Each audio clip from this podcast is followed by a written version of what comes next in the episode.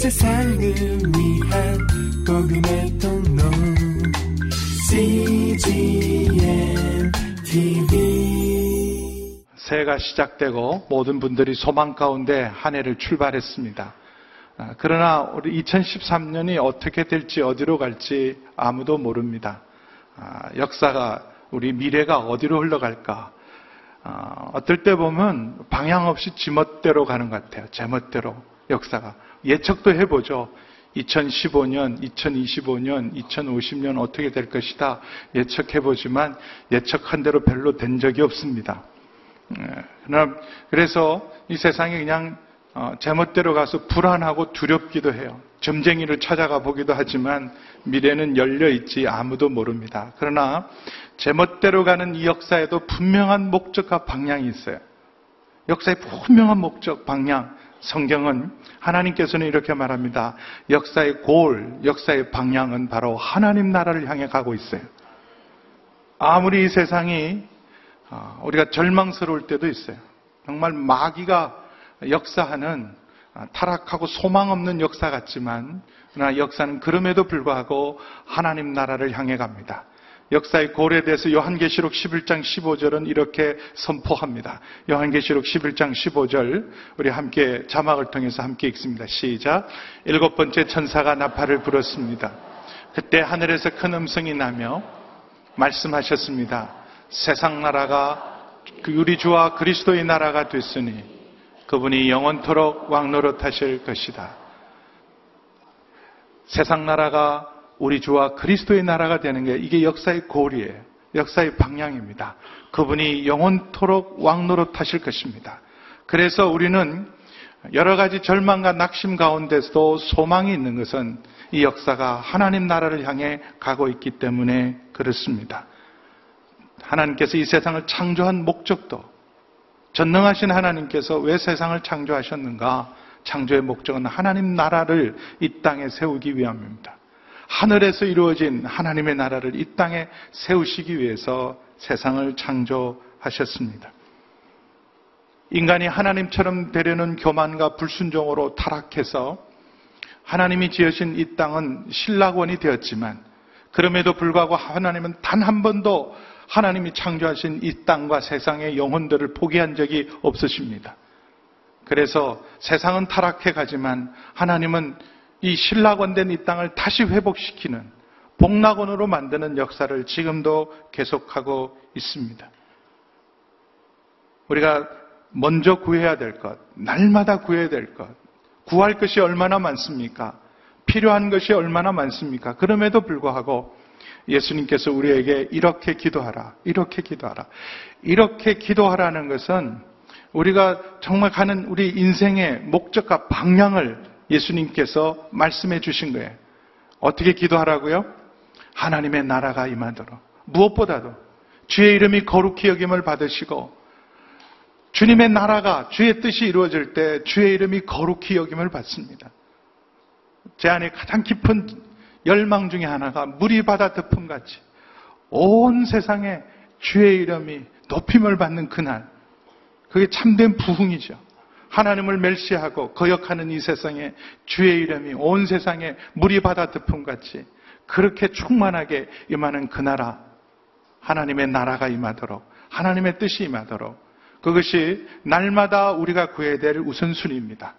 올해 2013년 저희 교회가 추구해야 될 목표가 먼저 그 나라와 그 일을 구하라. 이건 2013년의 목표가 아닙니다.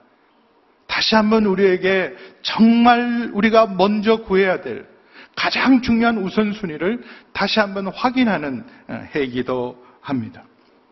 그래서 예수님께서는 지금도 하나님 나라를 위해서 일하고 계십니다. 오늘 말씀 24절을 보시면 같이 읽어볼까요? 24절 시작. 예수께서는 또 다른 비유를 들어 말씀하셨습니다. 하늘나라는 어떤 사람이 자기 밭에 좋은 씨를 뿌린 것에 비유할 수 있다. 이런 농부가 등장해요. 자기 밭에 좋은 씨를 뿌리는 이 농부, 인자. 근데 이 인자에 대해서 설명을 예수님 직접 하세요.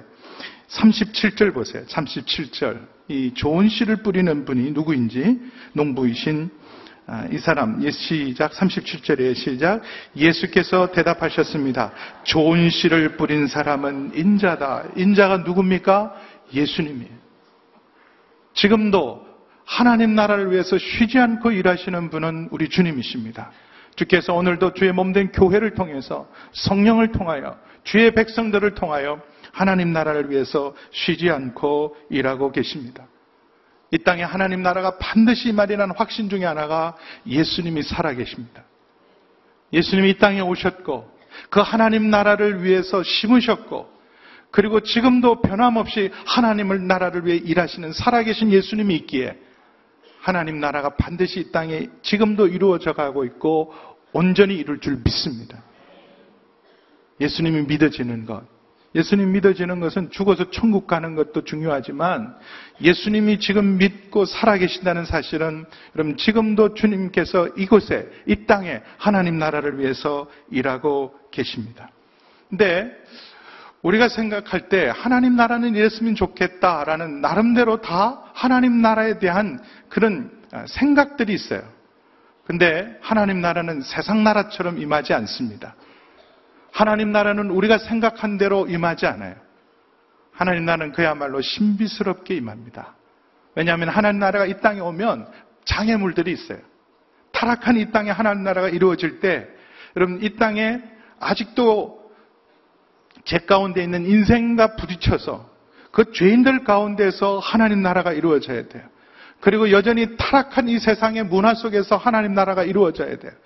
그리고 여전히 역사는 사단이 역사하는 이 현장 속에서 하나님 나라가 이루어져야 하기 때문에 우리가 생각하는 모습대로 세상 나라처럼 그렇게 임하지 않고 신비스럽게 임합니다.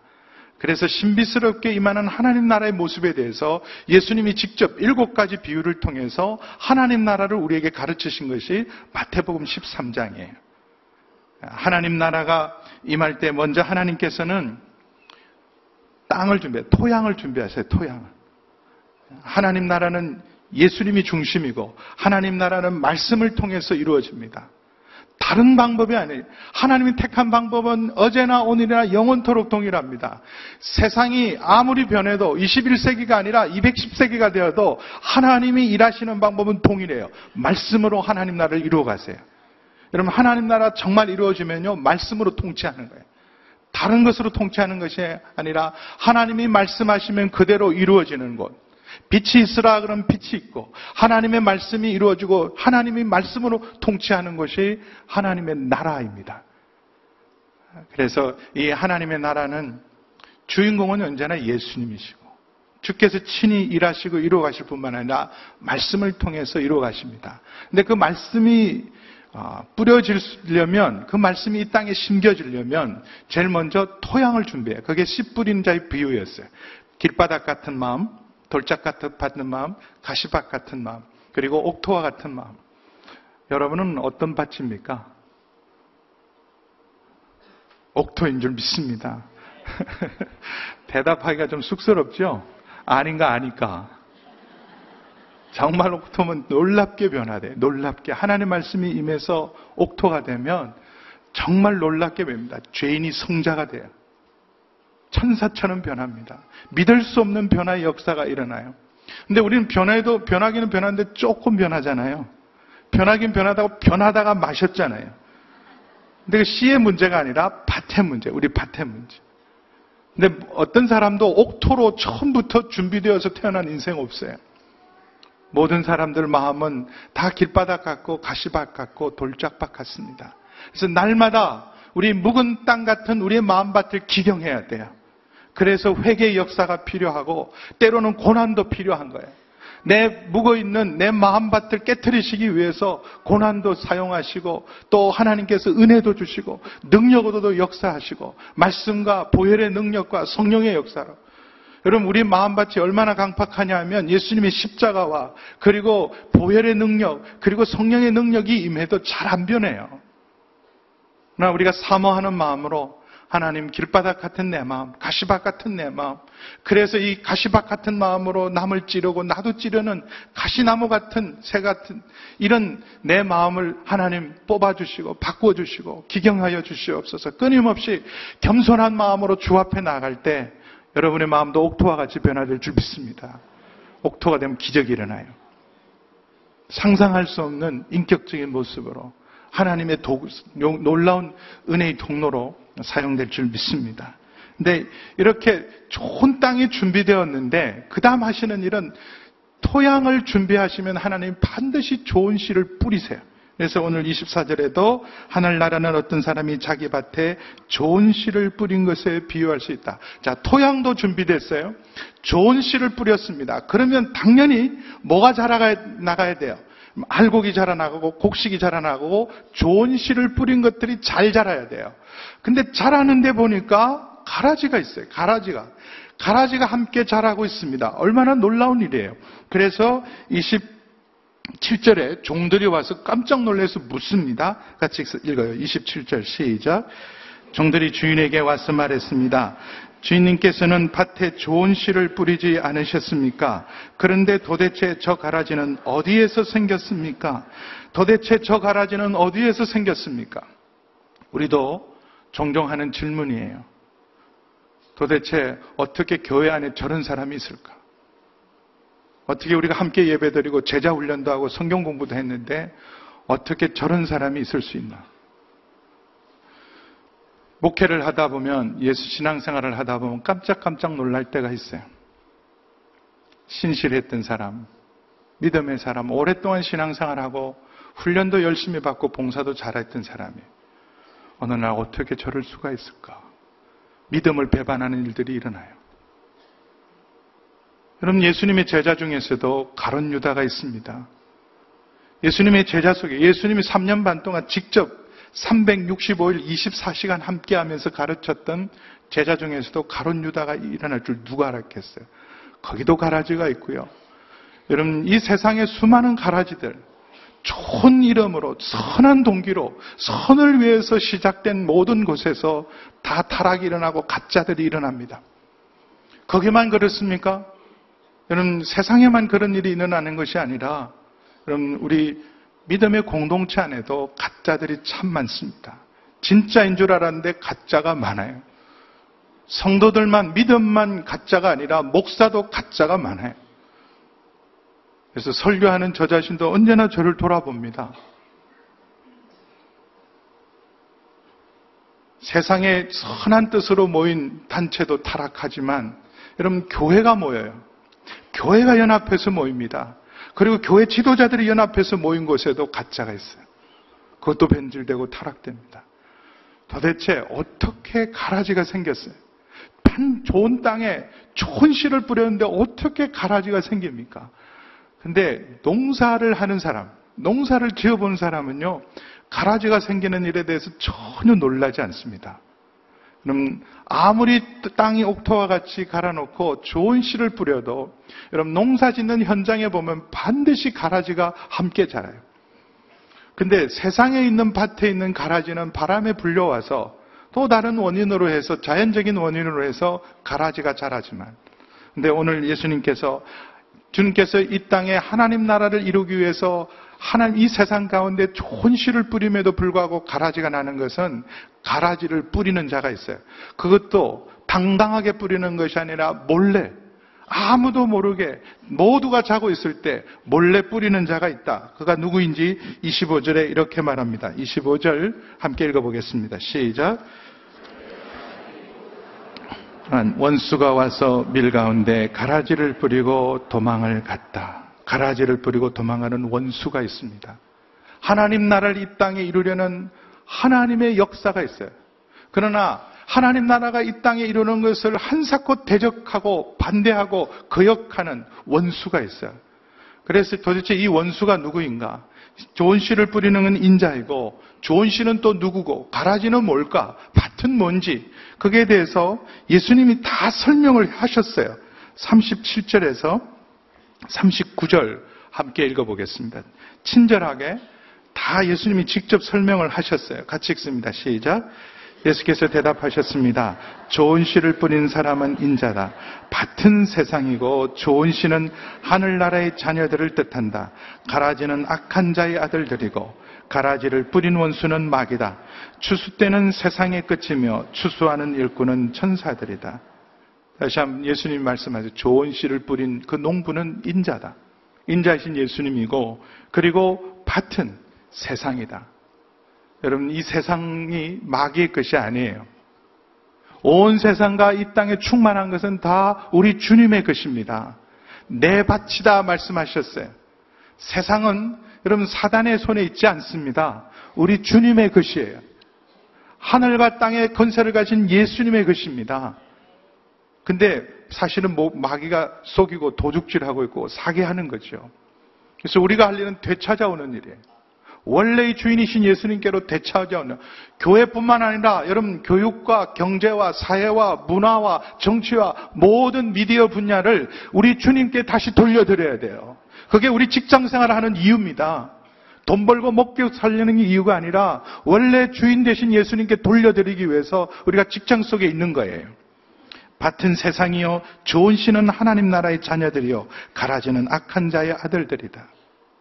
틀림없이 이 땅 가운데 여러분 선인과 악한 사람이 함께 있습니다. 가라지를 뿌린 원수는 마귀다.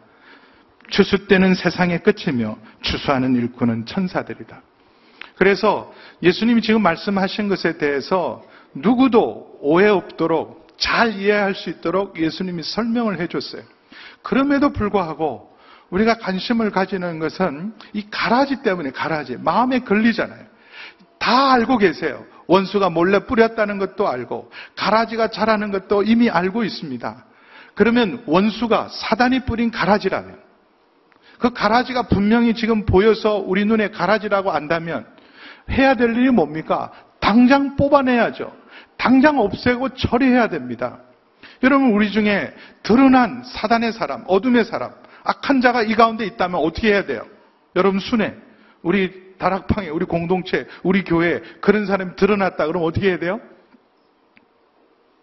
잘 하시면서 왜 그러세요? 늘 하시면서. 우리는 뽑아냅니다. 뽑아내, 갈등 없이 뽑아내. 이런 건 묻지도 않아요. 여기 있는 종은 물어나 보죠. 어떻게 해요? 가라지를 뽑을까요? 우리는 안 묻죠.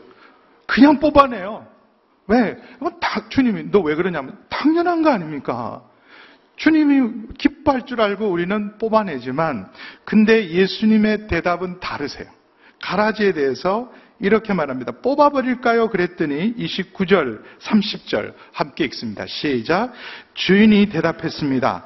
아니다. 가라지를 뽑다가 밀까지 뽑을 수 있으니 추수할 때까지 둘 다 함께 자라도록 내버려 두어라. 추수 때 내가 일꾼들에게 먼저 가라지를 모아 단으로 묶어 불태워버리고 밀은 모아 내 곳간에 거두어드리라고 하겠다. 뭐라고 말씀하세요? 추수할 때까지 둘 다 함께 자라도록. 둘 다 함께 자라도록 내버려두라. 마치 가라지가 없으면 안 되시는 것처럼 그렇게 가라지도 추수 때까지 함께 자라도록 마치 공생관계에 있는 것처럼 알곡이 가라지가 꼭 필요한 것처럼 가라지는 그냥 버려두래요. 이게 하나님의 놀라운 자비와 하나님의 놀라운 지혜입니다. 비밀이에요, 비밀. 가라지를 두신 비밀이죠. 다 알면서 사단의 역사인 줄을 알면서 사단이 심어있는 악한 자라는 것을 알면서 여러분 우리 중에 누가 우리나라에 간첩을 심어놨어요. 공무원 속에 만약에 공직자 속에 간첩을 심어놨어요. 그럼 그거 다 속아내야 되잖아요. 마치 여러분 사단이 하나님의 백성들 속에 선한 사람들 속에 자기 사람을 심어놨어요. 그것도 양의 탈을 쓰고 악한 자가 우리 목적은 가라지를 뿌린 목적은 딱 하나예요. 밭을 망치기 위해서요. 가라지를 뿌린 이유는 딱 하나입니다. 그 주인을 대적하기 위해서. 그렇게 뿌려놓은 가라지가 드러났음에도 불구하고 주님은 그냥 두라 말씀하세요. 사단의 역사인 줄 알고도 그냥 두라 말씀하십니다. 첫 번째 성경에서 발견할 수 있는 첫 번째 이유. 왜 그냥 두라 그랬어요? 뭐 때문에? 알곡을 보호하기 위해서. 알곡을 보호하기 위해서 가라지를 그냥 두라 말해요. 잘못하면 가라지 뽑다가 뭐가 다쳐요? 알곡이 다치니까. 가라지 100개 뽑을 동안 알곡 하나 다치는 걸 주님은 원치 않으십니다. 근데 우리는 그 일을 해요. 어쩔 수 없이 그냥 우선 뭐 예를 들면 이번에도 그런 뭐 테러범, 이런 납치범들을 어쩔 수 없이 희생을 각오하고 무모하게 사실은 진압작전을 벌일 때 희생자가 생기잖아요. 근데 우리는 그건 어쩔 수 없다고 생각하는데 주님은 절대로 그런 일을 하지 않습니다. 어떤 경우에도 하나님의 백성을 희생자로 삼지 않으세요. 알곡을 철저히 보호하고 지키십니다. 그래서 두려워하지 않기를 축원합니다. 우리가 사방으로 우겨싸임을 당하고 답답한 일을 당하고 여러분 악인의 속에 있을지라도 두려워하지 마세요. 하나님께서 다니엘을 지키시고 다니엘의 세 친구를 사자굴에서 푸른 불에서 지킨 것처럼 악인의 손에서 우리를 구원할 줄 믿습니다. 두려워하지 마세요. 우리가 하나님의 사람인가 우리가 알곡인가만 알면 돼요. 하나님 앞에만 붙어 있으면 여러분 우리 주변에 아무리 원수가 있다 할지라도 하나님은 우리를 지키십니다. 사망의 엄침한 골짜기를 지날지라도 우리를 지키세요. 원수의 목전에서 상을 베푸시는 하나님이세요. 두려워하지 마세요. 주께서 알곡을 위해서 만 가지 여러분 가라지를 다 안 뽑는 한이 있지라도 알곡 하나를 지키시고 보호하시는 우리 주님이십니다. 알곡을 보호하기 위해서 가라지를 그냥 두라고 말하고 또 하나는 여러분 우리가 뽑으면 가라지라고 생각했는데 알고 뽑아요. 우리는 정확하게 분별하지 못합니다. 지금 드러나서 저 사람 저거 잘못됐다 이단이다 그거 우리 함부로 판단하면 안 돼요. 물론 여러분 교회에서 또 공교회가 다 함께 모여서 전 잘못됐다 이단이다 그러면 여러분은 따지지 마세요. 그냥 잘못됐으니까 가지 마세요. 왜 굳이 가려고 그래요? 아니 그게 왜 잘못됐어요? 뭐가 잘못됐어요? 뭐가 문제예요? 그걸 왜 물으세요? 거기 가면 뭐가 생기는데요? 온누리 교회가 부족하십니까? 가지 마세요. 가지 말라는데 안 가면 되는 거예요. 할렐루야. 뭐 왜 잘못됐냐? 뭐가 잘못됐냐? 그건 여러분이 할 일이 아니에요. 그것 때문에 여러분들이 기도하고 세운 주의 종들이 있잖아요. 신학을 공부하고 전문가들이 다 판단해서 이건 잘못됐다 그러면 그런 줄 아시면 돼요. 그러나 여러분 우리가 그런 판단을 따라서 잘못된 거는 근처를 가지 말지만 옆에 있는 사람을 쳐다보면서 당신 아무래도 신천지 같아 이러면 안 됩니다. 당신 아무래도 이단이고 사이비 같아 그런 말 함부로 하면 안 된다고요. 그래서 쉽게 판단하면 여러분 정말 사람 잡습니다. 그래서 여러분 우리 교회사에도 그렇게 정죄하고 단죄해서 다 이단으로 잘못돼서 정죄했던 일이 세월이 지나서 회개할 일이 얼마나 많은지 몰라요. 알곡인데 가라지로 잘못 판단한 거예요. 뭐 갈릴레오 사건만 그게 아니죠. 갈릴레오가 틀렸다 그랬어요. 그러나 지나고 나면 교회가 틀린 거예요. 그래서 쉽게 함부로 판단하면 안 됩니다. 우리는 알곡과 가라지를 분별할 능력이 없어요. 또 하나, 혹 가라지를 정확하게 가라지라 그래도 그 가라지를 뽑을 능력이 우리 속에 없어요. 우리가 가라지를 아무리 제거하고 제거한다 그래도 가라지 없어지지 않습니다. 우리 힘으로 사단이 뿌린 씨앗들을 우리 힘으로 제거 못해요. 그래서 교회를 개혁하고자, 교회를 바르게 세우고자, 교회를 청결하게 하고자, 교회를 위해서 나서고 그렇게 잘라내고 걷어내고 뽑아내다가 교회를 얼마나 갈라지게 하고 쪼개게 하고 나누게 하시세요. 우리는 그럴 능력이 없어요. 그래서 겸손해야 합니다. 여러분 우리가 알곡과 가라지를 분별할 능력이 내게 없습니다. 그걸 판단하실 분은 주님이세요. 그리고 그것을 정확하게 알곡과 가라지를 분별할 뿐만 아니라 가라지를 다 제거할 수 있는 분도 주님께만 있습니다. 우리 개인도 마찬가지예요. 우리 속에도 여러분 가라지가 있어요. 내 안에도 알곡이 있을 뿐만 아니라 가라지가 있어요. 지금 설교를 듣고 있을 때 하나님 말씀만 여러분 속에 심겨지는 게 아니라 온갖 생각들이 다 심겨지잖아요. 그렇죠? 지금 설교를 이렇게 소리쳐서 외치는데도 불구하고 딴 생각이 수없이 달락날락 하시잖아요.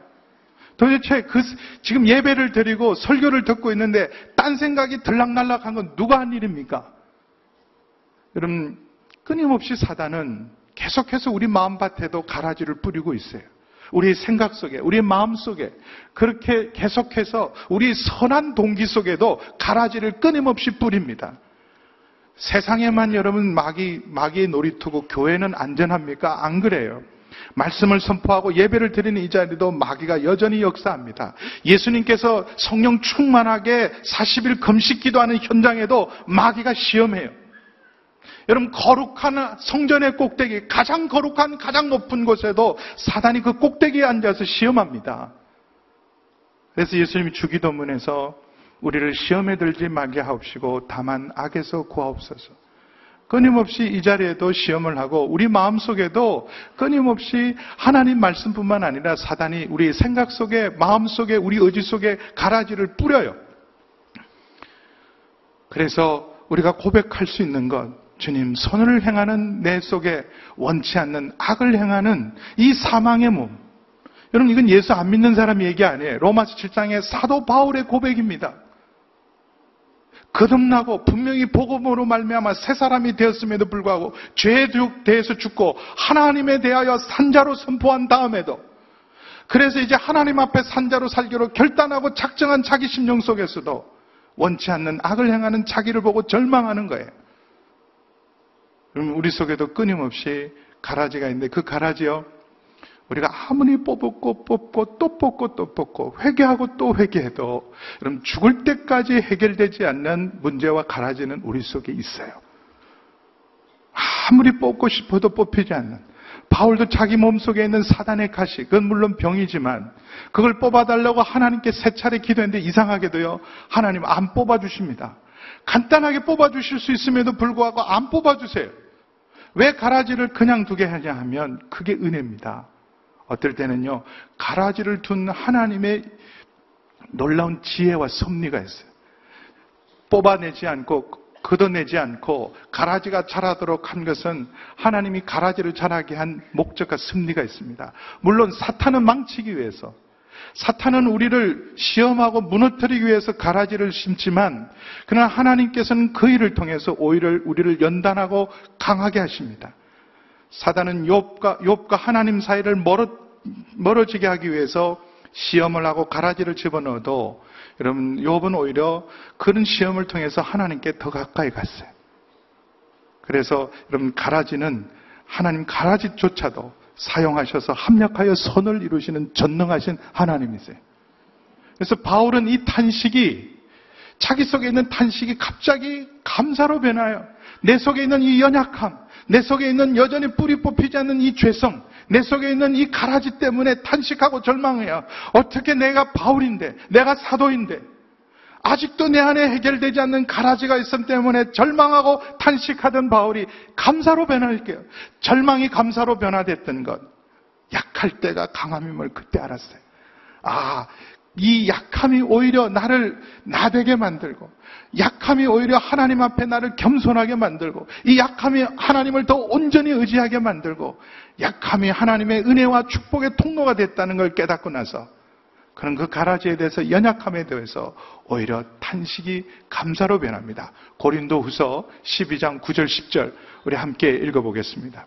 고린도후서 12장 9절 10절 시작. 그러나 그분은 내게 말씀하셨습니다. 내 은혜가 내게 족하다. 왜냐하면 능력이 약한 데서 온전해지기 때문이다.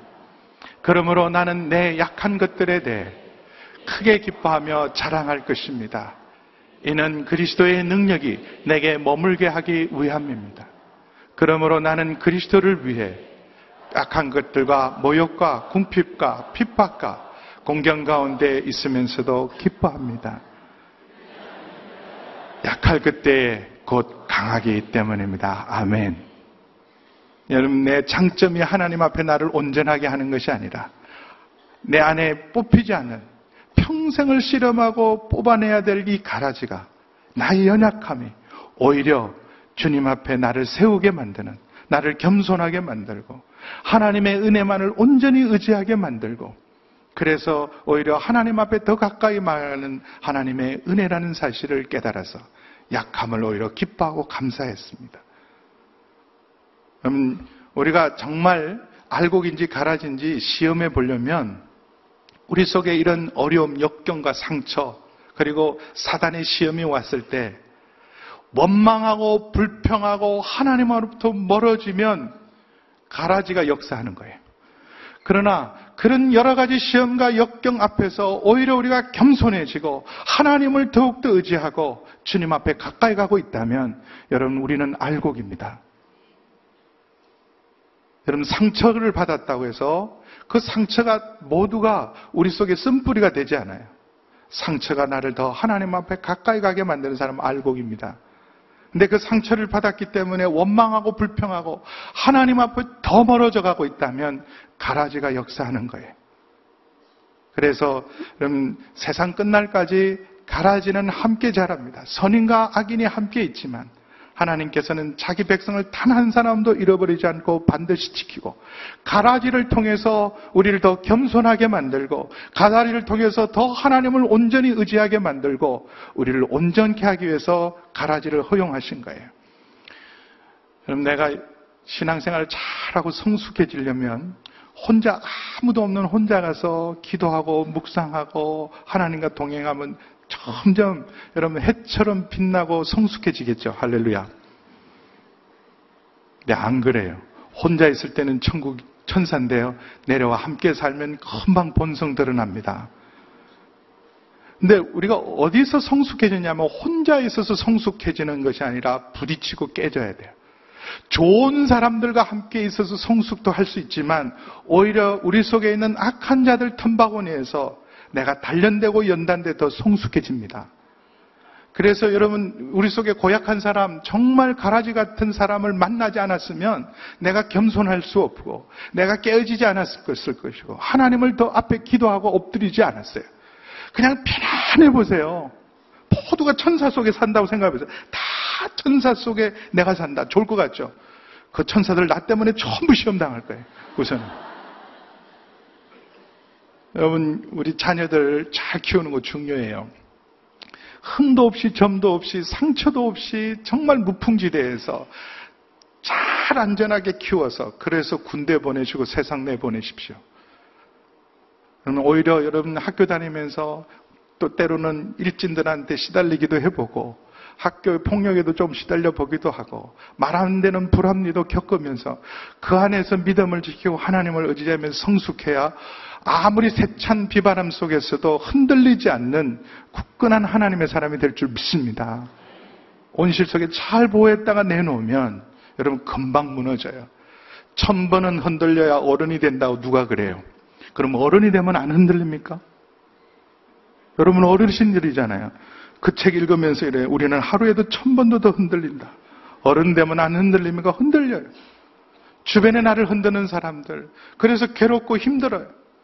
교회 나오면 여러분 위로도 되지만 또 교회가 우리에게 시험을 줄 때도 있습니다. 사람 때문에. 근데 그거 하나님께서 그 속에서 있으라 그래요. 인내를 온전히 이루라. 그것에서 믿음을 지켜라. 그것에 줄을 붙잡아라. 그럴 때 변화되는 거예요. 내가 깎이고 다듬어져서 이렇게 온전케 되는 일은 여러분 가라지가 있어야 가능한 일이기 때문에 주님이 허락하셨어요. 하나님의 공동체 속에서도 여러분 알곡이 있고 가라지가 있는데 근데 내 안에도 정말 가라지와 같은 모습이 있는데 정말 내가 가라지인가 확인하는 방법이 있어요. 오늘 마지막 때가 되면 다 드러나요. 다 드러나.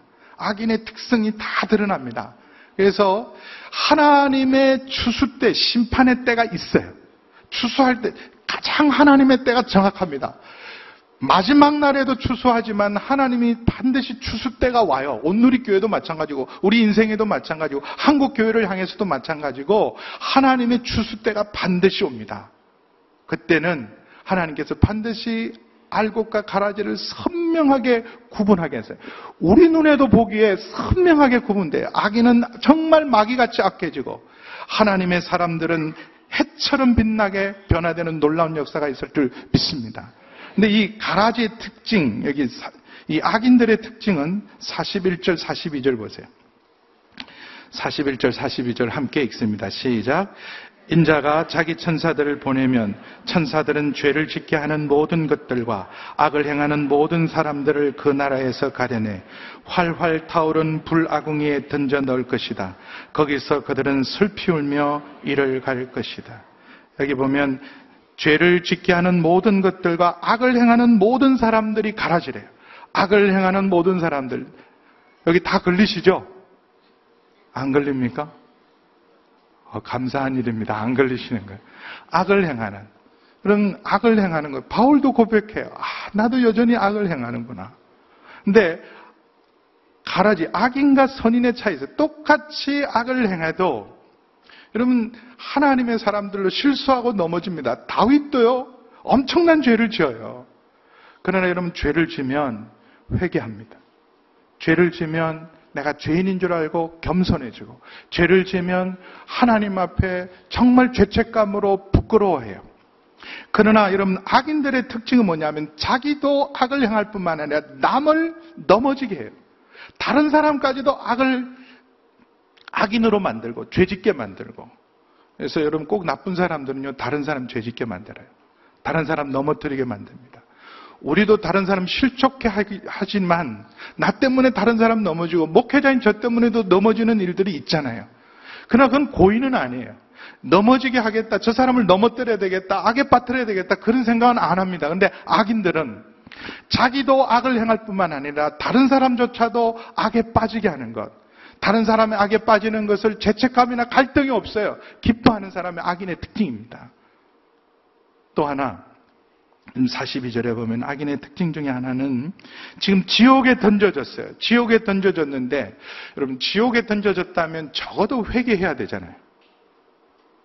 근데 악인들은요 지옥에서도 회개하지 않습니다. 보세요. 42절에 이렇게 말해요.